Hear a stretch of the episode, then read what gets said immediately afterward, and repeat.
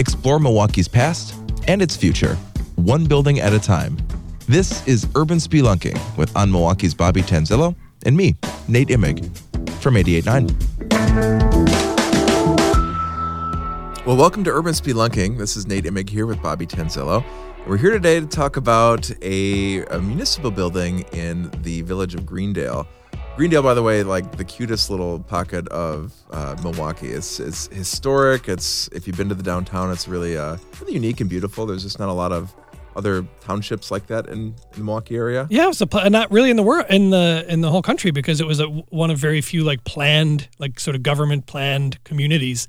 Um, so there were a certain number of house styles, uh-huh. and they made sure the downtown had you know these certain amenities, and and everything was was built in sort of a way that looks like like a European little village or something, yeah, doesn't it? Like yeah. there's really a sort of a European vibe to it that And it still know. looks that way today. It still has that that that feel. And I love the little paths. Like there are like walking paths that you know, like a friend of ours lives on on a street that basically she can pull into her garage, but when she walks out her front door, she's on like a staircase. Yeah. That goes down into the village. Just like really interesting little details. Little details like that, yeah. So it's cute. We've established totally that. cute. There's a, a, municipal building there that uh, has been there since the 30s. It was originally home to the police and fire departments. Mm-hmm. It had the um, what else was in there? Um, it had the heating plant for the for like the sort of downtown government buildings, mm-hmm. um, of which there were a couple others. Oh, the um, courthouse was in there. Yeah, the court. Oh, and the courthouse was in there, right? Yep. So it was it was kind of everything that you would ever need as far as city services and the things that maybe you wouldn't want to need, like uh, going to court, yeah. all was in this building. Yeah, and then just across, I should mention that just across the street is a is a related building that was sort of like a, uh, there was a hose tower in that building for the fire department so they could dry the hoses. Um, and then it had like a ser- it, like it was a service building, so it had like garages for like city-owned vehicles and, and things like that. And that was rehabbed a couple of years ago. Yeah, and we've we've actually talked about that in urban spelunking. So this municipal building currently is home to a contracting company that has since moved in and, and rehabbed the building.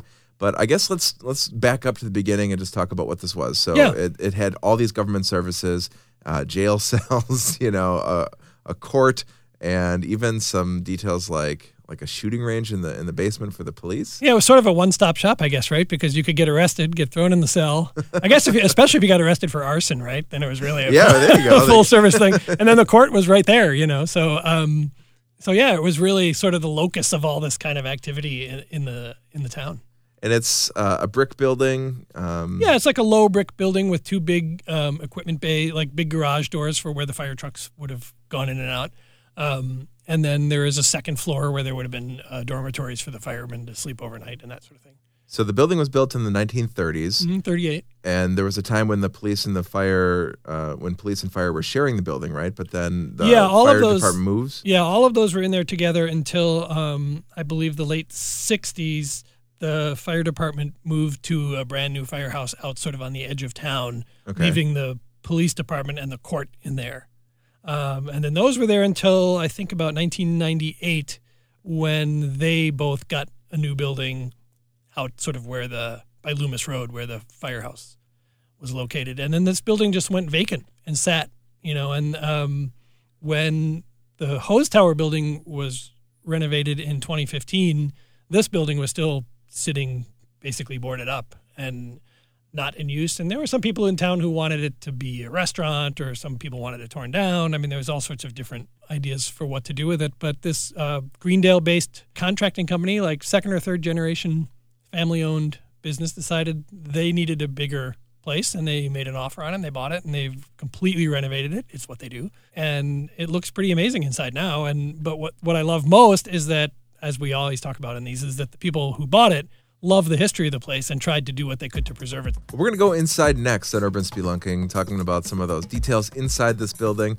And yeah, I mean, just uh, talk about a great fit, a, a, contracting company moving in there that can do some of the work and and uh, just make make sure that the historic nature of the building is preserved. We're going to go inside next on Urban Spelunking. Nonprofit Radio Milwaukee is brought to you by you. A membership contribution is your personal commitment to music and Milwaukee. Visit radiomilwaukee.org to check out your donor benefits and the thank you gifts to show off your 889 pride. All right, we are back in Greendale here at Urban Spelunking. Inside this municipal building, which has now since been uh, changed to the, the headquarters of this contracting company. So to, I guess pick up the story there from 1998. It has been vacant, mm-hmm. and then it goes through this renovation process. Yeah. So these these this company renovated it for themselves, and uh, of course did a great job because they're you know they're their own favorite client, I assume. Although maybe not because they don't pay themselves, right? right. Um, but um, what's great is that they love the building. I mean, they love the history of the building. They they were looking to save what they could of the building. Their offices are in what used to be the courtroom, but uh, Jason, the guy that runs the company, if you go in there, he can show you exactly the marks on the floor where the judge's bench had been located. Wow. Um, and then the. It's a cool uh, office. Yeah, and they actually sort of brought, uh, to some extent, they brought back the old layout, which had been gone. Like when the police department was in there after the fire department left, the police sort of reconfigured the whole equipment bay area and put up some interior walls that were not original, and all of that stuff came out. So, in, in some sense, they actually brought it back a little closer to how it had been. Um, but two really cool things are the old jail cells. There's two old yes. jail, jail, cells there, which are pretty small, you know, but. Uh, the, criminals I, were smaller back then. I think they know? tended to just be like drunks who needed to sleep it off, that right. sort of thing. You know, pesky probably, kids. Probably not a lot of long-term incarceration. No, I in, imagine uh, not. Right. Greendale um, PD but it's cool because one of them is now just like a closet, and then the other one has been um, it's been painted and and, and fixed up, but um, it's still a jail. cell. I mean, it's been made to look like a jail cell. There's like a little criminal sitting on the cot. they okay. put like a little dummy and dress yeah, them up. In yeah, the, uh... and there's still a toilet in the sink in there, you know, which is interesting. Uh, but what's interesting in the, the doors other locked? One, Do they? You can't get locked in there. I hope. Um, the doors are open, so I don't know. Um, I'm not sure if they've made the locks, you know, unlockable. Right. But maybe but that's the, that's uh, talk about a punishment for uh, an employee that gets out of line. What I thought was sit in jail for a while. yes. What I thought was really interesting was the one that they did that they're using as a closet now that they didn't fix up because it still has all this like old graffiti in there written by people who were in the cell and stuff, but it wasn't really suitable for work. so got it. Um, I I promised them I wouldn't show a photo of that. um, but then in the old like uh, next to that, there's an old parking spot inside uh, which used to be like the chief of police police's parking spot, but now they have like a, a restored old uh, replica of a, like a 1930s or 40s uh, Greendale police car in there, which is pretty oh, cool. cool. Um, and then in the basement, there's some cool stuff because when they built this place, the um, the power plant that they installed in the basement was not just for that building; it was also for the hose tower building. It was for the cinema and the city hall, okay. which were nearby, and for uh, a school that's nearby too. Um, and so there were heating tunnels. I feel like you're just always finding tunnels in every building. Everywhere, you, everywhere. You're just striking the I am the the tunnel lottery here. Uh, unfortunately, it's been blocked off now. But oh. um, but originally, before they had blocked it off, you could walk in it all the way like under you know the streets nearby to get to the city hall and to the and to the cinema and the, and the school and all okay. that, which is pretty interesting. So you just missed out on that. Yeah, yeah, By a couple um, decades um, probably. But I guess I guess when uh, they realized it was blocked off when during their grand opening party somebody came upstairs, probably looking a little crouched over because you can't stand up in the tunnel, so you you know you'd be pretty bent over. Um, to report that they had gone as far as they possibly could, and that it, it, was now blocked off and didn't lead anywhere. Um, but right across the hall from that is a room that he said, the guy said, Jason said, "Oh, you got to see this." And he opens the door, and I look in, and it's a long, skinny room, and he flicks the light on, and I see at the end of the, all the way at the other end of the room, it's all like there's holes in the wall and stuff. He says this was the old police shooting range.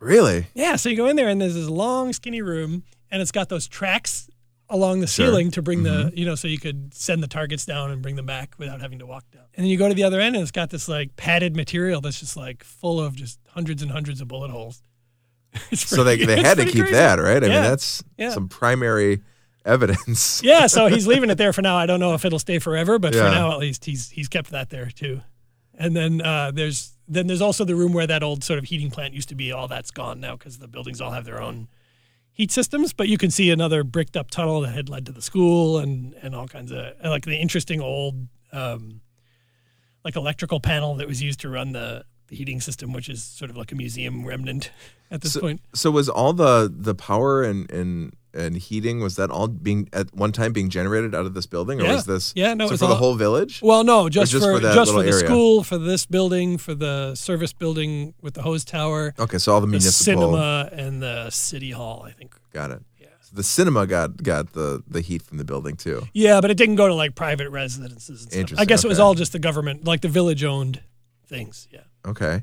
So what else was in this building? There was also, um, you know, you would think that because they're contractors, they would be able to just do it all themselves, but they themselves ran into some contractor challenges and yeah, things there ended some up being int- more expensive. Yeah, there were some interesting things like that. That turned out to be like way more like, I mean, just things that they, I'm sure that you're used to running into all the time. They have way more paint on the walls than they thought. So certain kinds of things that were hard to to remove, and but they had the luxury of kind of they have the knowledge and the expertise, and they have people there who can do the work.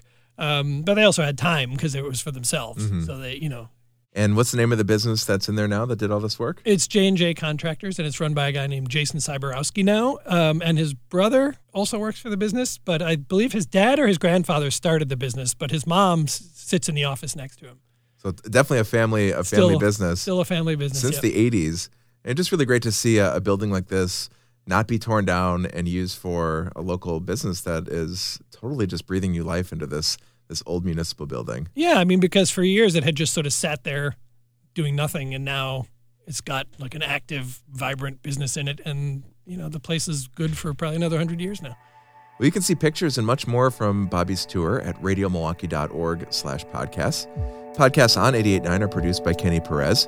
Handcrafted sonic inspiration comes from the License Lab with support from On Milwaukee and your membership.